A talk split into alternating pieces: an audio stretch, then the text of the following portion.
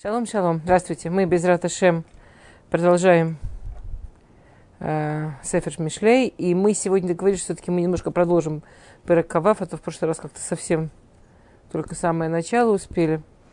Вот. А мы уже так в конце, бодро, поэтому я решила, что...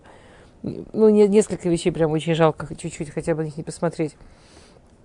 Э, Один из перушим, который объясняет эти вот два псука, на которых мы остановились, если вы помните, на, на двух псуках, которые мы говорили, что они такие, э, как будто спорят между собой. И а, Альта анксиль кей валто, она анксиль кей валто, да, помните, пасук дальц, пасук пасук эй. Э, не отвечай глупому, как его глупости, отвечай глупому обязательно, именно по его глупости. Один из... И, и мы приводили какие-то перушимы, если вы помните, да? Не помните? Не, не помните? помните. А, то есть мы говорили, что... В двух словах мы говорили, что очень важно понимать, с кем ты говоришь. То есть у нас есть очень серьезная проблема, что каждый пишет, как он слышит, каждый слышит, как он дышит, как он дышит, так и пишет. Как будто мы говорим себя. Говорить шло Муамылха, говорить надо собеседнику. Не себя, а собеседнику. Да, и, и это в двух словах, да, что не ведись на его манипуляции этого необразованного, этого неумного человека, а, но тем, но отвечай именно по его уровню, именно то, что он может услышать. Вот. И с другой стороны, это есть другая сторона, есть чудесная история по, по этому поводу, такая классическая хасидская история. Про первого э, Ребе ми-Цанз. Значит, первый, первый Ребе ми-Цанз поехал на воды. Пом, помните, да, было принято очень здоровье поправлять. Кен-алейну. И он, значит, первый Ребе ми-Цанз поехал на воды, поправлять здоровье, и он там был несколько шабатот. И рассказывает такую историю, что у него там вокруг него на шаббат было еще много людей. И вот во время шаббата, перед утренней Сеудой, на его Сеуде оказался, оказался Литаи. И этот литовский, значит, человек, Раф, не знаю, он видит, что Ребе ми-Цанз э, сам режет яйца и лук. Вы знаете эту историю? Чудесная история. Правда? Замечательно. Кто знает, знает, какая она чудесная. Кто не знает, получит удовольствие. Я, я думаю, она чудесная. И, значит, этот э, Литаи спрашивает, а почему это вы делаете, а не ваша... Ну, нет, не рабанит там не было, там была табахит какая-то, какая-то там служанка, которая готовила. Почему не, не, не работница это делает? Почему вы сами стоите с луком, с яйцами, возитесь?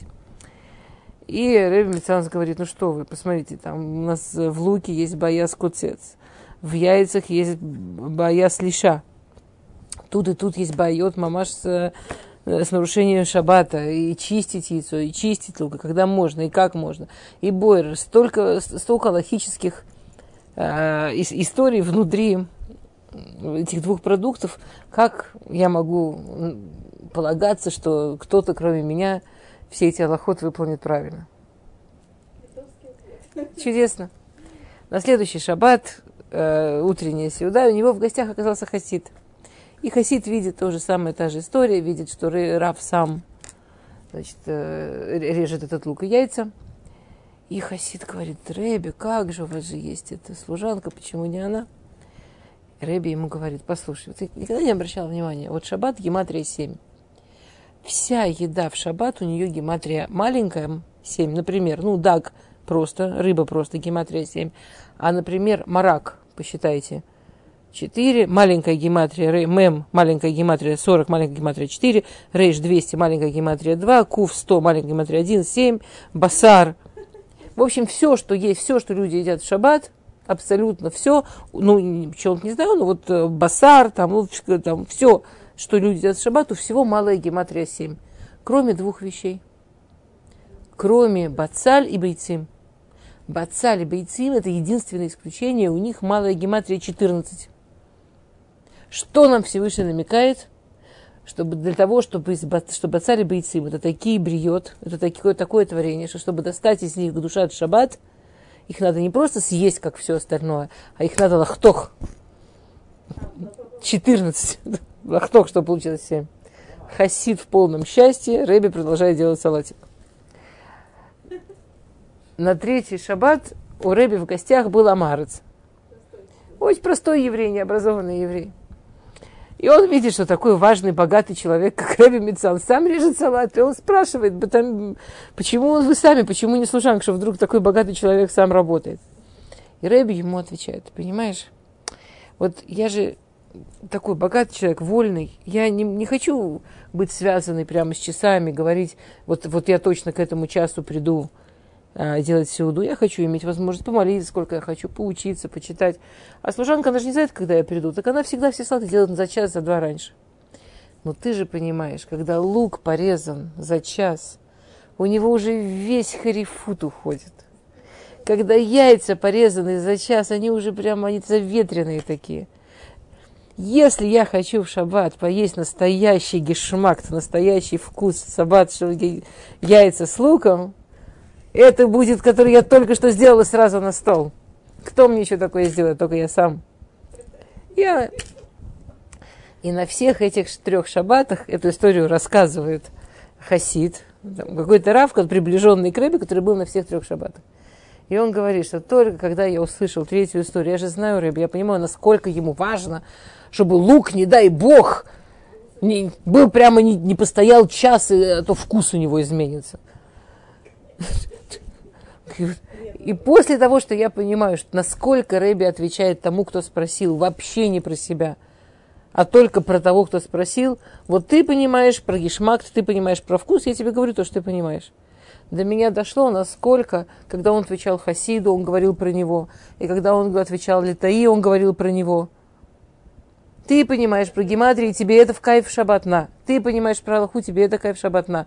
И насколько ни разу Ребе не ответил, почему же он действительно режет яйца и лук сам. Меня на каком-то уроке спросили, а почему этот, этот рав сам его не спросил? И он бы ответил про него. То есть, если этого рава таки интересовал Ребе, то понятно, что спрашивает смысл. Все правда.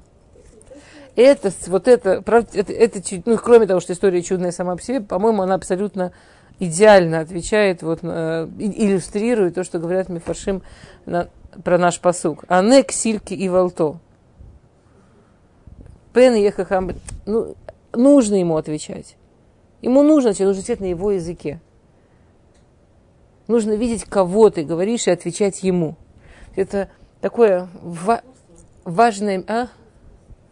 важное ментальное усилие разговаривать с людьми не про себя, а разговаривать с людьми про них. Не, не в смысле, что нам запрещено говорить про себя. Но если я действительно хочу что-то объяснить или чему-то научить, это не может быть про меня. То есть я, я могу себе, устроить себе разговор про меня, нет никакой проблемы, но не врать себе, что я этим могу кого-то научить. Окей? А...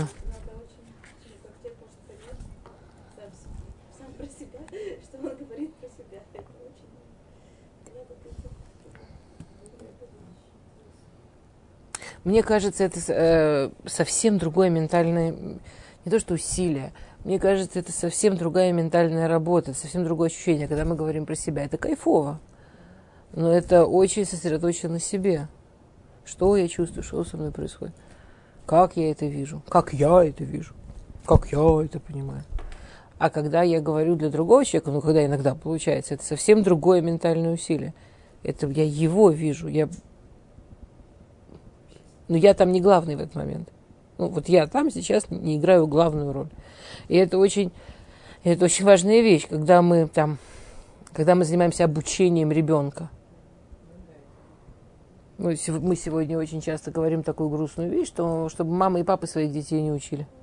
Чтобы мамы и папы отдавали лучше своих детей, там, лучше заплатили кому-то, потому что родители очень раздражаются и потом там, очень нервно реагируют, и это делает ребенку неприятное отношение к учебе и, и вреда больше, чем пользы.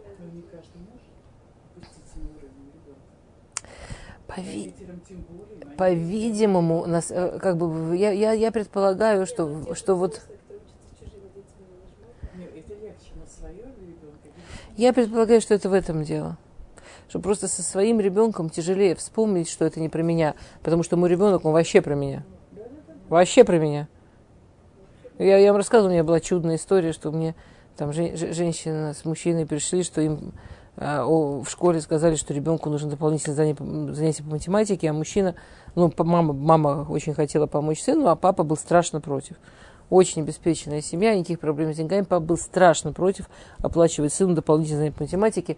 Причем объяснение у папы было гениальное. Объяснение было такое. Ему не нужны дополнительные задания по математике. Совершенно точно. Мне никогда не были нужны.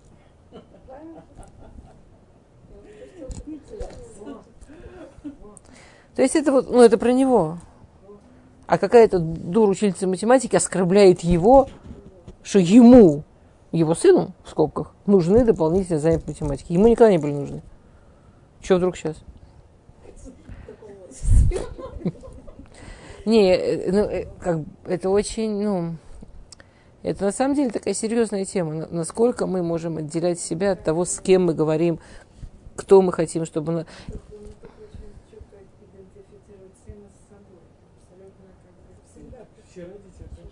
Это работа, это такая прям работа, отделить ребенка от себя. Очень тяжелая, очень болезненная работа. Теперь, если отделяешь ребенка от себя в хорошую сторону, в смысле он лучше, чем ты, это самое большое счастье, которое может быть у родителя. А родитель, которому приходится отделять ребенка, даже не обязательно хуже, не дай бог, а просто другой, выбирает в чем-то другую дорогу.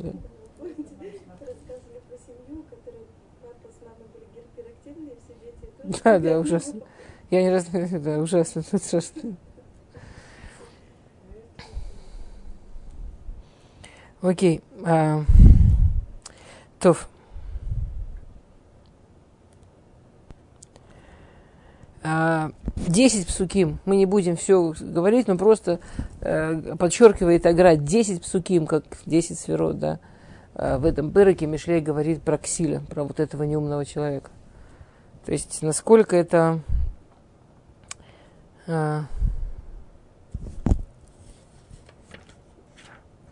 насколько это важно понять вообще, как, как это работает. И только чтобы завершить все-таки тему, Реят иш хахам бейнав тикват лексиль мимену. Раита иш хахам бейнав, слиха, раита иш хахам бейнав. Если ты видел человека, который считает себя умным, тиква лексиль мимену. Надежда дурака от него, надежда глупого от него. И, конечно, есть много мифаршима. Что значит, что... То есть,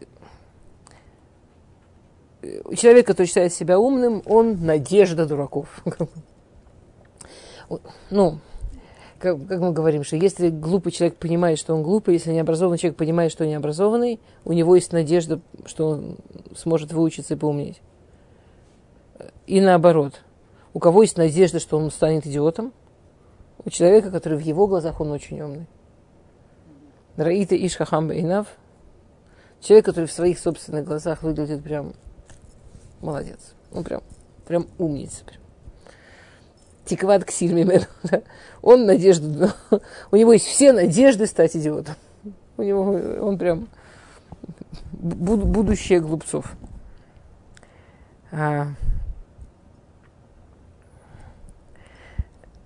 Есть мифаршим, которые приводят Митамер им хахам уба хохматом, Митамер им хахам хохматом мисталакет мимену, да, что человек, который гордится, если он умный, то его мудрость от него сбегает.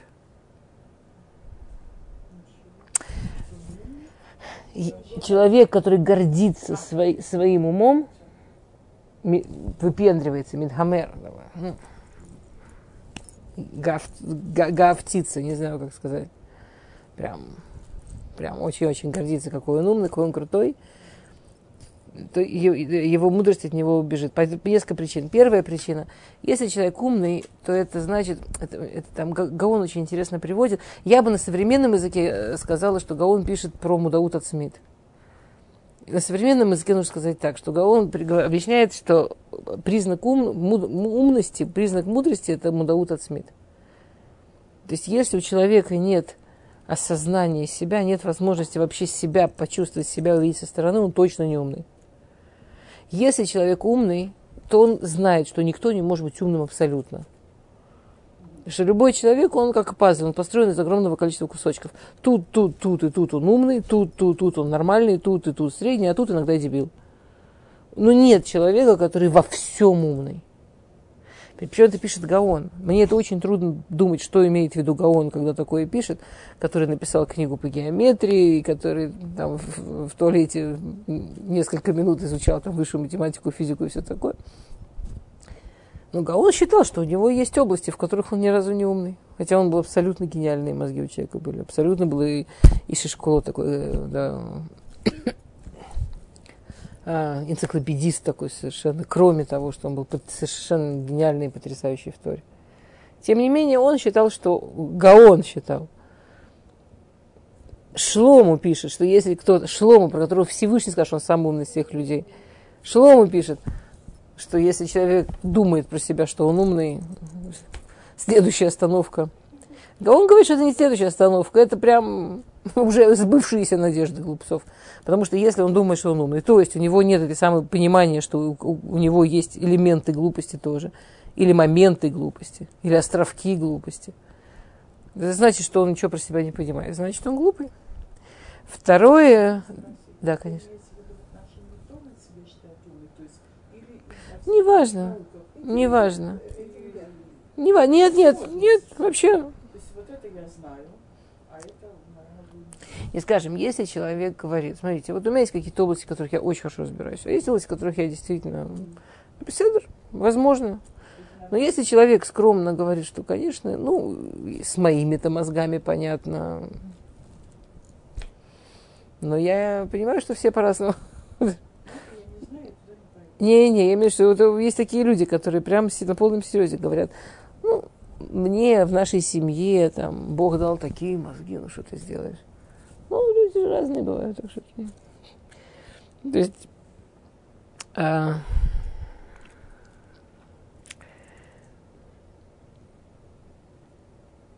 И второе объяснение, что как только человек подумает, что он такой вообще необычайно умный, скорее всего, он перестанет пахать, перестанет действительно пытаться подниматься в мудрости, делать усилия, чтобы становиться умнее.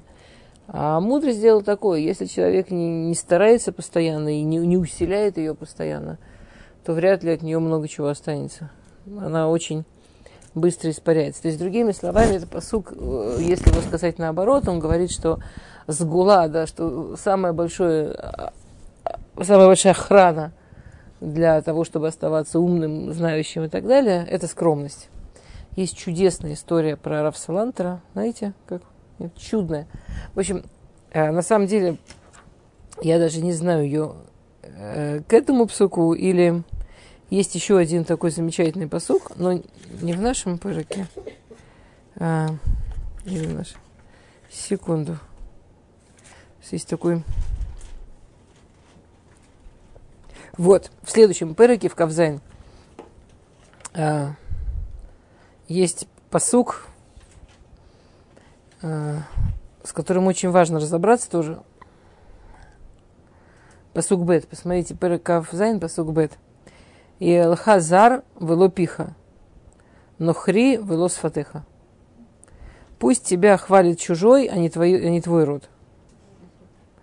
А, но хри, ну, вообще далекий, в аль сфатеха. И один из возможных переводов, и не, а не твои губы. То есть, казалось бы, мысль очень простая, как в России говорили, пусть меня другие хвалят. И тут у нас, на самом деле, как бы это все хорошо, но тут у нас проблема, потому что мы видим очень много хазаль, которые говорят о том, что человек должен знать свои достоинства, человек должен понимать, что он знает. Да? А, а тут, чтобы тебя... Ну, на самом деле, это не спорит, можно сказать, потому что типа, э, те, кто этот вопрос спрашивает, говорят, что все очень просто, дело в рекламе.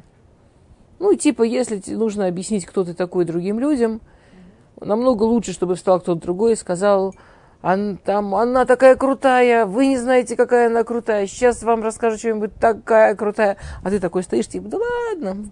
Даже есть такой пируш, говорит, вы лопиха, а, а ты в это время говори своим том, не-не-не-не-не, вы лопиха. А твой род говорит, нет, ну какая крутая, там. Что это вообще будет идеально, да, и тебе приятно, и люди это уважают. Ну, типа, для рекламы. А?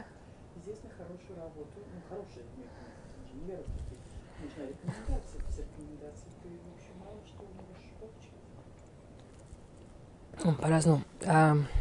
Это то же самое, как бы, если это хорошая рекомендация. Как, как бы один дерех перушим соглашается с этим. Есть прямо дерех несколько мифаршим, которые говорят, да, лучше сам себя не хвалю, лучше пусть тебя другие похвалят. Но, но не в смысле, что нельзя не знать про свои достоинства, не в смысле, что сам не понимать, а в смысле, что это, ну, э, ну как реклама, неуспе, неудачная реклама. Приходят другие мифаршим, например, э, Ральбак, например, э, э, Рабейну Йона, например, э, Хвот или Вавот. И говорят, а если ты приходишь в какое-то место, а тебя там никто не знает? Там кто-то пришел, там цдаку собирает на ешиву, например. Ну или там Рав приехал в новый город, и никто не знает, что на его уроки надо ходить. Ну что-то такое. И никто не может его порекомендовать. Так есть, например, альба, которые говорят «Илха зар вело пиха». В смысле, «Илха зар». В идеале, конечно, чтобы тебе рекламу делал зар. «Вело». А если нет этого зара, пиха. А если нет этого зара, вело, пиха, то открывай рот и говори. Ну, не, в смысле, не «да, есть идеальная ситуация». Если она не получается, ничего страшного, открываешь рот, говоришь. А остальные говорят, но лучше нухри вааль сфатеха. Что если нухри, это чем отличается нухри от зар, что нухри это кто-то вообще в другой стране. Что если совсем далеко уехал, и действительно некого тебя похвалить, лучше аль сфатеха.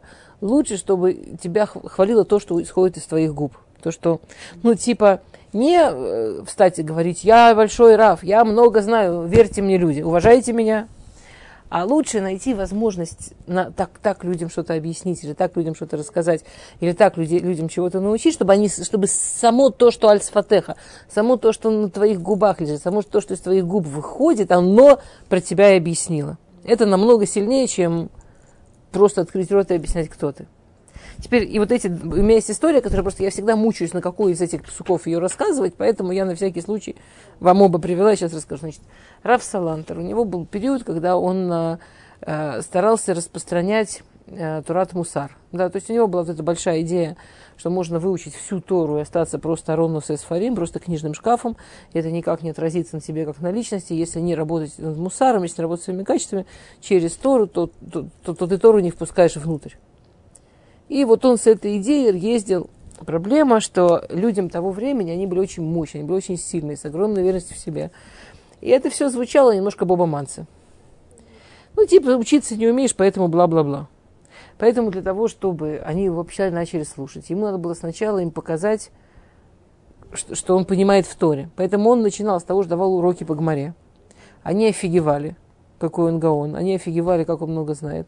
Начинали его слушать. И вот на этом он потом, как он говорил, смотрите, но ну это все имеет смысл, это все очень важно, если это все идет вместе вот с Авудат Мидот, ну и, и дальше уже он, значит, объяснял Турат Мусар. И он приезжает в очередное место, и он, как всегда, начинает с того, что начинает там серию уроков гемары, а уроки, уроки он проводил так, Рав Салантер. Он а, писал на большом листке в синагоге Микорот, ну, источники, на которых он потом будет этот урок строить. И все Талмиде Хахамим, которые были, они все эти микурот, кто знал, повторяли, кто не знал, проучивали, чтобы прийти на урок, уже зная то с Раши, ну, все-все-все-все, а и он уже там летал, и он уже там давал урок. И в одном местечке был один мужик, который он был такой, он хотел доказать, что... Не... Рав Салантер было что-то потрясающее, потому что они видели, что они могут в любом месте... там повернуть урок в любую сторону, спросить любой вопрос, привести вообще любую другую тему, у него берет одна минута, две, и все, и он уже, ну, вот абсолютно перестроенный урок, вот в ту сторону, что их интересует, то есть какой-то такой гениальный, совершенно потрясающий. И, в общем, там был какой-то человек, который завидовал, и который хотел показать, что ни, ни, ни разу все, он просто хорошо готовится, а на самом деле, если ему сделать ловушку, он, конечно, в нее попадется. Что он сделал? Однажды Рав Салантер оставляет этот листок с микурот, он этот листок сорвал, повесил такой же и написал первый попавшийся микурот по принципу максимально не подходит. Там, я не знаю, там Криат Шма, Бейца Шмалдаба Шаба, там... Ну, в общем, ну, совершенно не связанные вещи вообще из абсолютно разных мест, максимально не связаны. Люди пришли, увидели, очень удивились. Но интересно, что ну, такой гаон, вообще как бы логически никакой связи. Проучили, приготовились, приходят на урок. Приходит Лавсардар Салантер, видит этот листок. И на какое-то время, то есть его даже когда спрашивали сложнейшие вопросы, или ему вообще нужно было менять дорогу урока, у него было минуту-две. А тут он молчал минут семь. Потом открыл рот и, и сказал совершенно потрясающий урок, в котором были реально очень по-умному, очень по, очень по нужде, не просто так, не девик, а действительно очень глубоко связаны такие все эти микурот. И после урока к нему подходят ученики. Там было какое-то количество учеников, кто за ним прямо ездил. То есть они хотели у него учиться, а из-за того, что он ездил, чтобы рассказать про мусар, была группа учеников, кто за ним ездил. И говорят: Раф, мы ни разу не видели, чтобы вы так надолго замолчали. Неужели это было так сложно, что вам семь минут надо было думать? Он им сказал: я вам правду скажу.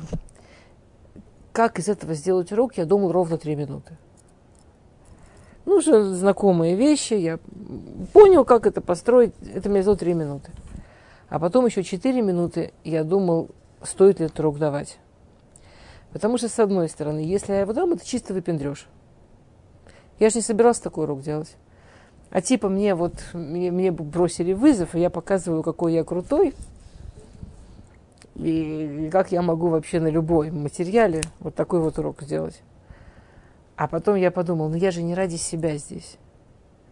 Если бы я был здесь ради себя, ради того, чтобы показывать людям, какой я крутой, то сделать сейчас урок было бы точно и гар-гер, точно вот это вот, то, точно вот это вот задавание, точно вот это вот гордыня, точно то, на чем теряют мудрость, точно иш-хахам бы инаф, этого бы нельзя было делать. Но я-то приехал показывать людям мусар, а для того, чтобы они отнеслись серьезно к мусару, они должны сначала понять, что у меня можно учиться. И если я сейчас не сделал урок, я унижу всю, всю идею мусара. И поэтому я дал урок. То есть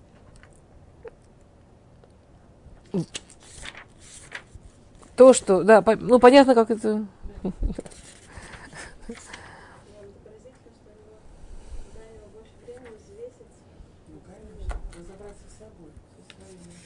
Вот это, это с другой стороны, да, это тоже вот то, что Шломо говорит про Мудаут Ацмит, про вот это вот, про, про понимание себя, про все время работу через себя. Про пони... На самом деле тоже, чтобы говорить с другим человеком, а не с, а не, а не с собой, тоже нужно очень большое понимание себя. Чтобы поставить себя в сторону, тоже нужно очень хорошо себя понимать. Ну, чтобы, окей, вот сейчас не про меня, это нужно же, чтобы, знаешь, тоже, чтобы когда-то таки было про меня. То есть... Когда в нашем пирек каваф раити иш хахам бейнав тикват ксиль мимену, что если человек не боится загордиться, не боится вот этого чувства, какой я умный, он очень быстро столкнется с тем, какой он глупый. Он очень быстро споткнется и упадет. А... И это не спорит с тем, что иногда может быть ситуация, что человек должен сам лигадель себя, что его губы должны доказывать, что он умный. Потому что доказать другим, что ты что-то знаешь, и думать про себя, что ты прям такой умный, это разные вещи. Но, хотя, с другой стороны, хвалить себя перед другими, это некрасиво, а понимать свои достоинства, это необходимо. Ну, очень, да, очень, очень важно не путать истории. Следующая часть пирека, мы вернулись в пирек каваф, окей? Ненадолго, я думаю. Следующая часть пирека каваф, это... И четыре псука, которые говорят про лень. То есть очень грубо там так. Там сначала псуки, которые говорят про глупость, потом про лень, потом про споры, про скандалы и споры. В общем, в, общем, в основном, а? Глупость, лень, ругаться. А, нахон. И Агра как раз объясняет. Агра вообще, Агра говорит, что все, что говорится про лень, это все машаль, это все метафора а, на... на ленность мысли, на ленность внутренней работы. На лен... Это когда мы говорим, что вообще лентяй... Ну, я не знаю, вот вы в жизни встречали вот таких классических лентяев из сказок? которые вот реально ничего не делают. Ну, я не в смысле именно не работают. Ну ладно, человек может не работать, но может он так дома пашет. Ну, а вот правда, лежит целый день на диване, вокруг него кортится, и на печи, там тридцать три года, да. И его кормят. И... Ну, я вот, я вот ни разу в жизни не встречала. Скажем, женщина ленивая, мне кажется, даже в сказке не придумаешь. Ну, как-то нам жизнь не позволяет. Мы бы, может, и не против, но... А?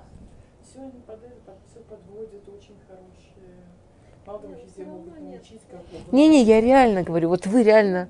Может, ты... Я, конечно, обычно, если большая аудитория, всегда находится несколько женщин, которые говорят, да, я знаю ленивую женщину, это моя невестка. Нет, не у меня прям, я же потом говорю, большая... Но по-честному, когда ее начинают спрашивать, что она вообще ничего не делает, что она делает? Работает там. Работу ходит. Детей растит, господи, что она их растит. Что там делать, их растит. Ну и так далее. А... Нет, я имею в виду, что в реале ленивые, вот такие вот ленивые люди, как из сказок, ну как-то, не знаю, я не встречала. То есть, если уже человек действительно лежит, ничего не делает, а на проверку он обычно в депрессии, да, или, там, или болен, или что-то с ним плохо ему там. И вдруг Шломо, прямо четыре псука. Амара цель Шахаль Бедерах, Рибе Нархвод, сказала цель. Да, очень известная. А... Что такое Шахаль Бедерах? А, там целый длинный-длинный, я его что-то не взяла, там целый длинный мидраж. А вот я нашла, что если, значит, мид, Хазаль, древний мидраж, да, сказала цель, значит, Шахаль Бедерах, да, скоро на дороге там... А, А? Нет, э, э, не, лев на улице. На, на дороге там, да, опасность, все плохо. И Хазаль Даршу, да, Хазаль приводит Мидраш, Амрула, Ацель, Лех Ламат Тора. Сказали Ацелю, иди учи Тору. Вон в другом городе есть просто потрясающий раф у него учиться. Амар Ацель Шахар Бедерах. Да, дорога, она вообще очень опасная, лучше не буду. Сказали ему, Алоха Хам, Еш Бебнейрха. Слушай, мы узнали, есть очень большой мудрец прямо в твоем городе, без проблем, не хочешь междугороднюю дорогу. Учись, Арьебахус, вы что, да по улицам львы бегают. Амруло Берхов удар, он же живет на твоей же улице. Амар Бетох Рхов Эрацех. У нас на улице выходишь, там убийцы ходят. Меня, может, зарежут, пока до него дойду. Амруло арей у бетох бейтеха. Он в твоем же доме. Амарлаем им они олех. Ваниму цеделит. Шелона уль. Я пойду. А я делит не... Я дверь забуду закрыть. Она будет открыта. Меня ограбят. Так опасно. Вы что? Амруло путеху аделит. Он уже к тебе пришел, он уже дверь твою открывает. Амарацель. Говорит, а цель, а, он еще только дверь мою открывает, у меня есть время поспать. Они бы, конечно, лишен мят. Наша Неймар отмотает от цель тишкаф. То есть понятно, что это что-то очень определенное. Лефеагра – это история про человека, ну вот как вот тут, вот эта история, она про кого? Вот этот человек, он что именно он ленится делать? Он ленится учиться, он ленится продвигаться вперед, он ленится думать. Что вся эта история про Ацеля, да, Ацель, который говорит, дорога трудная, львы на улице, это человек, который говорит, что, да, пожалуйста, это прекрасное напоминание, звонящий телефон, всем нам напоминание, отключили ли мы звук, под... да, отключили, но... То есть,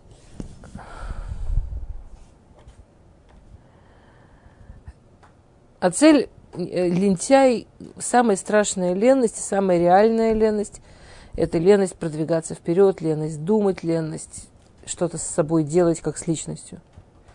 И эта леность, она реальная. И эта леность, она а, дес- действительно может быть. Делит тисо вальцеравы ацель метато. дверь крутится вокруг своей оси, а лентяй на своей кровати.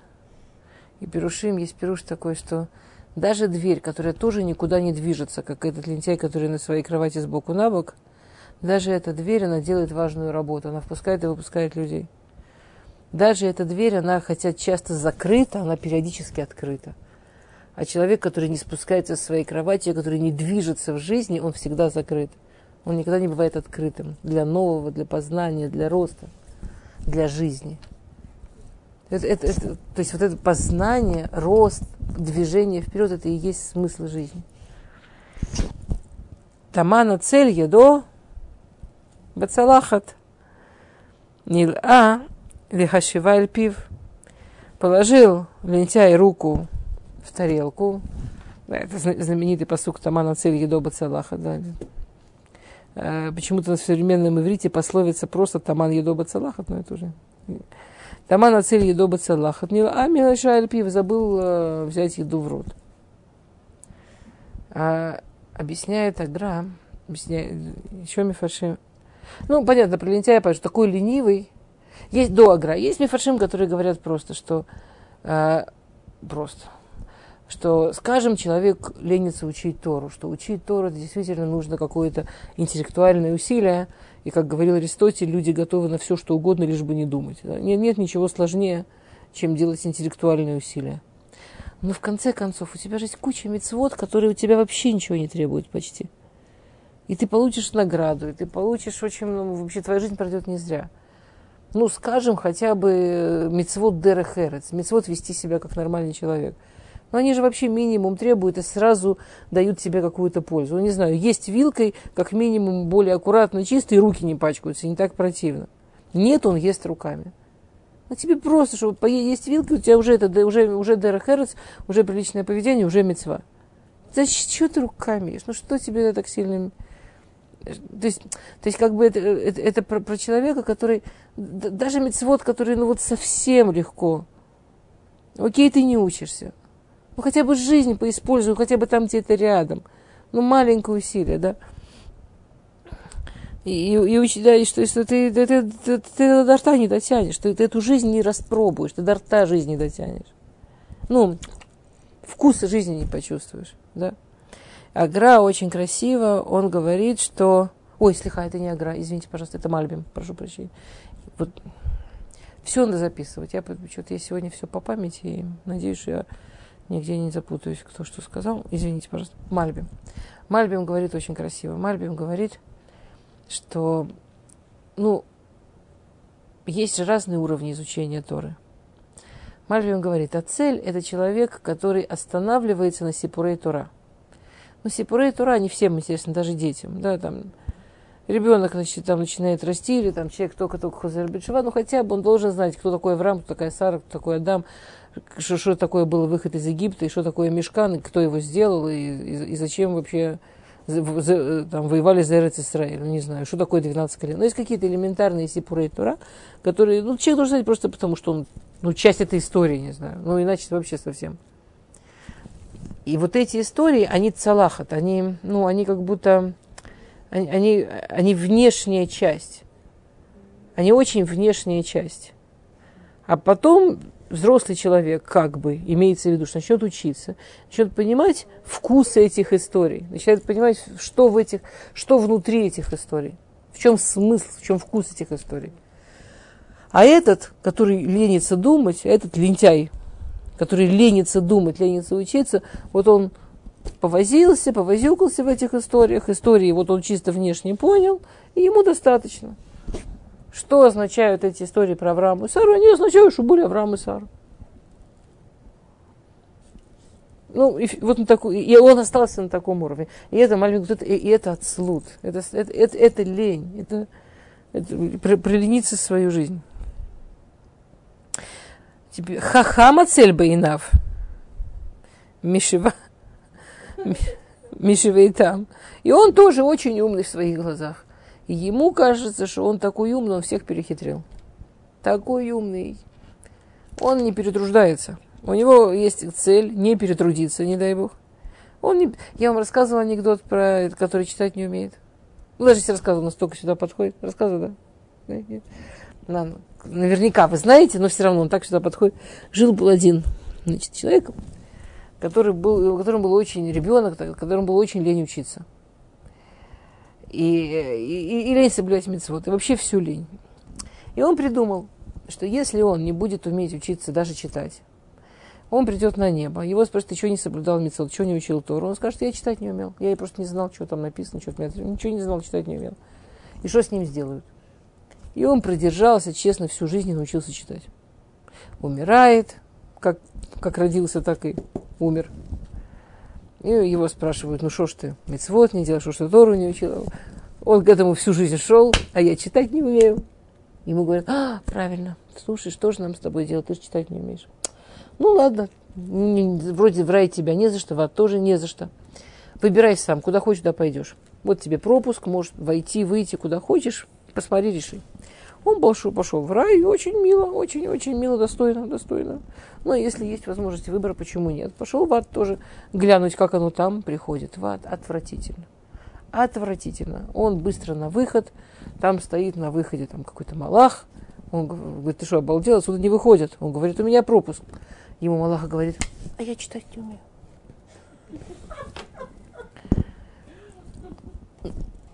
Хахам отсель, но он думает, что он, он классно устроился. Он думает, что то, что он там лежит свою жизнь, или то, что он не думает свою жизнь, то, что он не работает свою жизнь, то, что он не продвигается свою жизнь, он, он круто придумал, он выкрутился. Он, он не... Да.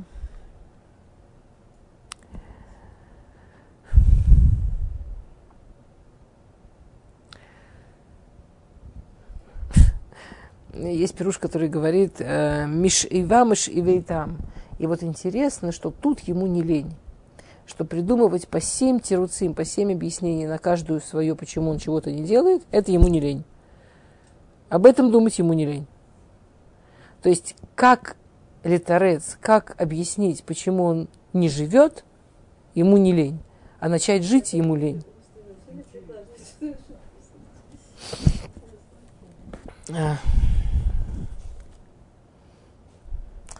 Тов. А, дальше тут псуки про споры, но есть один пируш, который берет один из этих псуков про ссоры, про споры и, и заканчивает им тему о цели, заканчивает им тему, тему лентяя. Вот это агра. Пихам, гехалим, вейцем, вейцим леэш, вейш миданим лехархер риф. Угли, гехалим, ну, деревья, которые в огне жгут, дрова, угли, дрова, деревья в огонь. И человек медоним, такой деним, ну, который все, все судит, все осуждает, все ругает, лехархафриф, он... Раз... То есть вот так же, как когда есть много деревьев, легко разжечь огонь, когда есть такой человек, который все судит, все осуждает, очень легко устроить скандал, очень устро... легко устроить... Это понятно, это вот один из псуков про, про ссоры, про споры.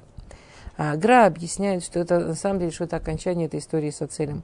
Агра говорит так, значит, этот Ацель, он же не дебил, он Ацель, то есть он сначала что-то учил, он потом разленился. То есть это был человек, который сначала он учился, сначала он развивался, сначала он был Талмид Хахам, возможно, а потом перестал учиться, завалил себя в кровать, постепенно отключил, если вы помните, там псуким, как идут там руки, тело, голову, он, рот, он все отключил постепенно. Все постепенно отключил.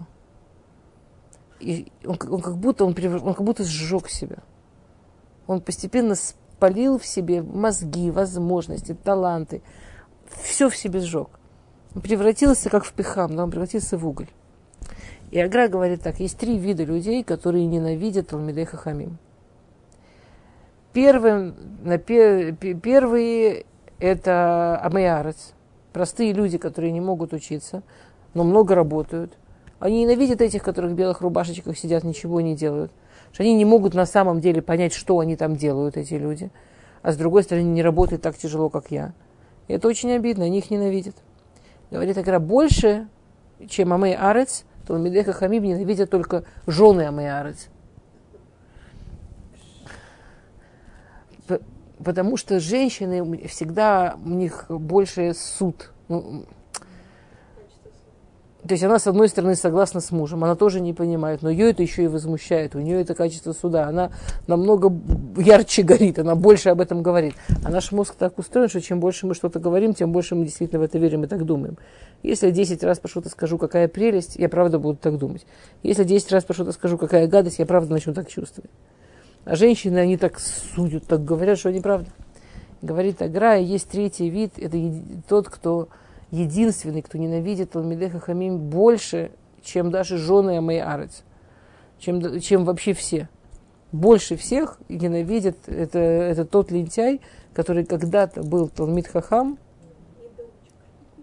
который начинал быть Талмид Хахам, когда был Талмид Хахам и, и сгорел, и, и разленился, и прекратил. Как он ненавидит Талмиде Хахамим, никто не может ненавидеть Талмиде Хахамим. И это про это пасук пехам, уголь. Это вот этот лентяй, который был раньше Талмид Хахам. Гехалим, дрова, это жены этих Амей Арец. Эцим. В принципе, из них и всех можно огонь. Но понятно, что из дров легче горит, а уж как горят угли. Иш-иш медуним. Они, да, иш-иш, иш это важный. Они видят важных людей, а все, что они могут медуним, только их судить, только их осуждать. Хархариф, это, это делает такой тяжелый спор, такие тяжел, такую тяжелую ситуацию в нашем народе. На самом деле это потрясающе, какие-то вещи, как ничего не меняется. Если, ну, посмотрите вокруг, посмотрите нашу политику, посмотрите на, на, на то, в чем мы живем и где мы живем. Правда, удивительно, насколько те же, те же деревья, те же дрова, те же угли. Тот же огонь. Окей. А, последний, да, и, и, то есть третья вот эта большая группа псуки в нашем переке. Это э, про, про ссоры, про споры.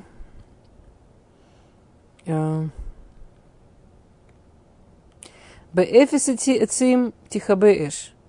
Бэн нирган и шток мадон. Не, на, не, подбрось, не подбрасываешь деревья, тухнет огонь. Не будет человека, который будет раздувать ссору, прекратится огонь. Обратите внимание, Шламу не говорит про то, что не нужно выяснять отношения. Там дальше мы уже вряд ли... А, нет, сейчас... А, секунду... Это в нашем пыроке или в следующем? Одну секунду. Я из-за того, что два пырока готовила, я какие-то вещи проверяю, чтобы мне в голове не перепутались. Да, в следующем. В следующем пыроке он будет писать о том, как важно уметь принимать замечания, о том, как важно уметь принимать критику. И как важно уметь слышать того, кто с тобой не согласен. Это не про это. Это именно, когда вместо того, чтобы что-то выяснять, понимать и так далее, устраивают огонь, устраивают скандал, устраивают крики, устраивают обиды. Потому что для, для многих людей это кайфово. Почему есть кайф в ссоре? Во-первых, знаете, в ссоре есть много, как Шлому тут и говорит, в ссоре, в ссоре есть много fire. Экшен, огонь. В жизни что-то происходит. И есть люди, для которых это прямо кайф. Ощущение жизни прямо такое горячее. Особенно, если человеку кажется, что его жизнь там лениво идет. Ну, например, потому что он не растет в жизни, потому что он ленится думать и так далее. А где ему брать вот это ощущение жизни? Спрашивается бедному. Да? А...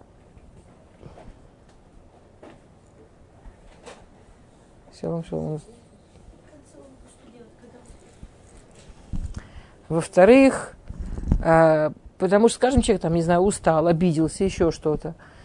Очень трудно начать выдавать эмоции на пустом месте. А если зацепишься за кого-то или найдешь кого-то, кто ссорится, и начнешь типа ради хорошей там цели, уже в готовую ссору подбрасывать дровишки, столько эмоций можно скинуть. Ну, или если человеку кажется, что его там недостаточно ценят, тут он может столько высказать, и столько там себя показать, и столько других.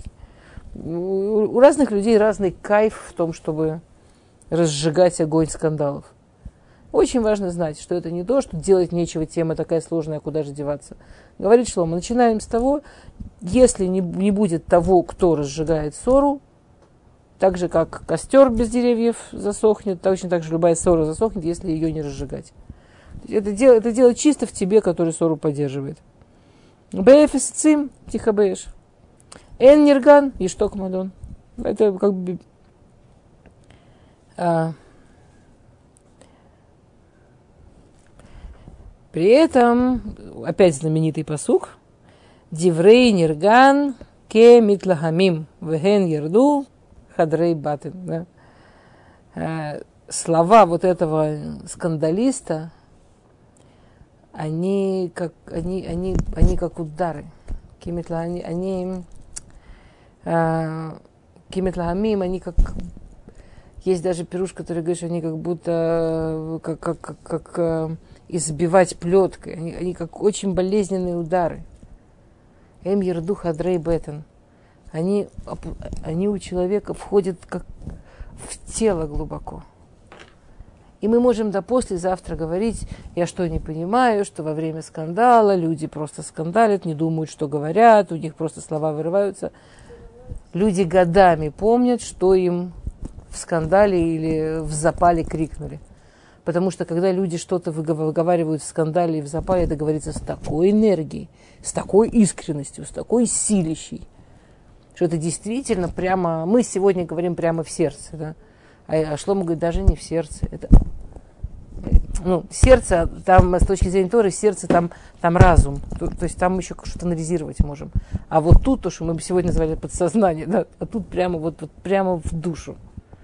Вот прямо вот в те места, которые даже анализировать трудно. Которые оценивать трудно.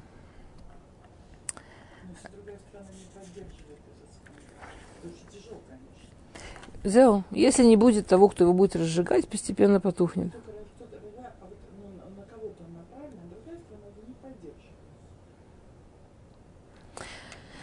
Если, смотрите, очень, опять, я понимаю, очень... Это тяжело, конечно, сдержаться, не отойти в сторону. Знаете, просто отойти в сторону надо очень, надо очень аккуратно. Потому что отойти в сторону просто, это может быть э, настолько обидный шаг. Ну, можно отойти в сторону, в смысле, я с тобой обязательно поговорю, я прошу тебя другим тоном. Я, я вот именно сейчас не могу, обязательно поговорю не сейчас. А есть, это называется, в психологии это называется кирсатум, когда человек выставляет бетонную стену.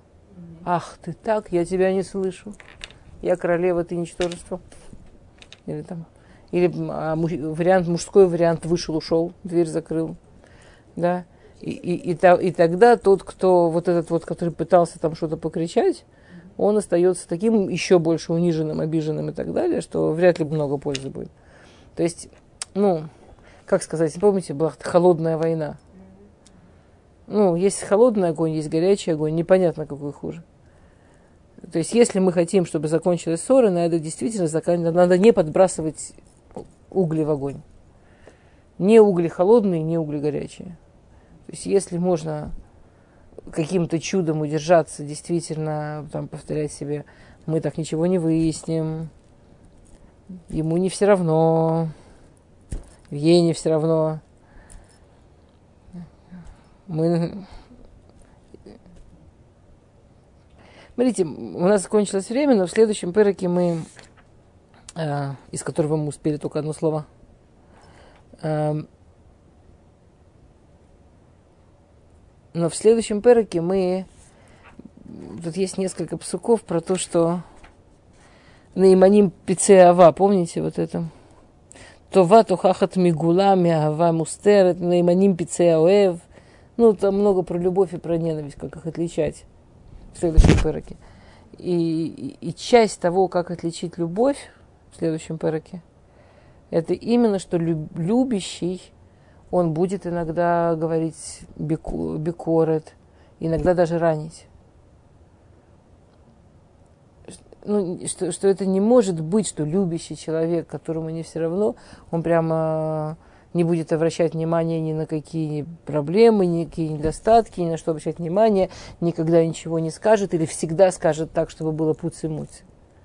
Потому что любящему настолько ихпат, любящему настолько важно, любящему настолько хочется помочь, что иногда он будет тоже наступать на мозоли. И, и надо быть все-таки разумным, чтобы отличать, э, как сказать, приятную ненависть от болезненной любви. Ну и не только.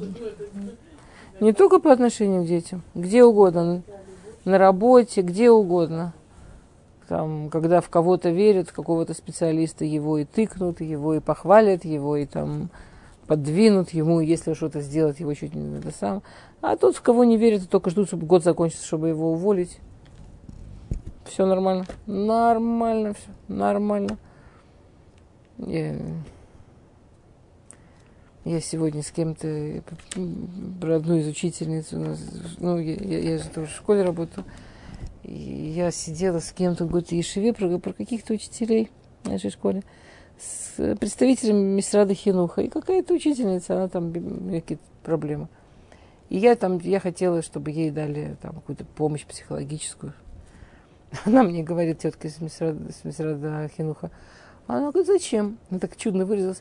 Ей уже пенсия в шею дышит, мы ее постепенненько на пенсию выведем. Вы, главное, ее не дергайте. Зачем человека сейчас дергать? Еще к психологу, то все. То есть, ну, было бы намного. То есть, в смысле, как я, я, я ей говорю, ты знаешь, я думаю, что если дать ей выбрать твое, не дергайте ее скоро на пенсию, и мое, давайте ее подергаем, мы дадим ей психолога, она выберет мое, давайте ее подергаем. Ну, это... Это во всем, да. Окей, ладно, это уже следующий урок. Это был анонс. След... На следующей неделе будем обсуждать, как кого подергать.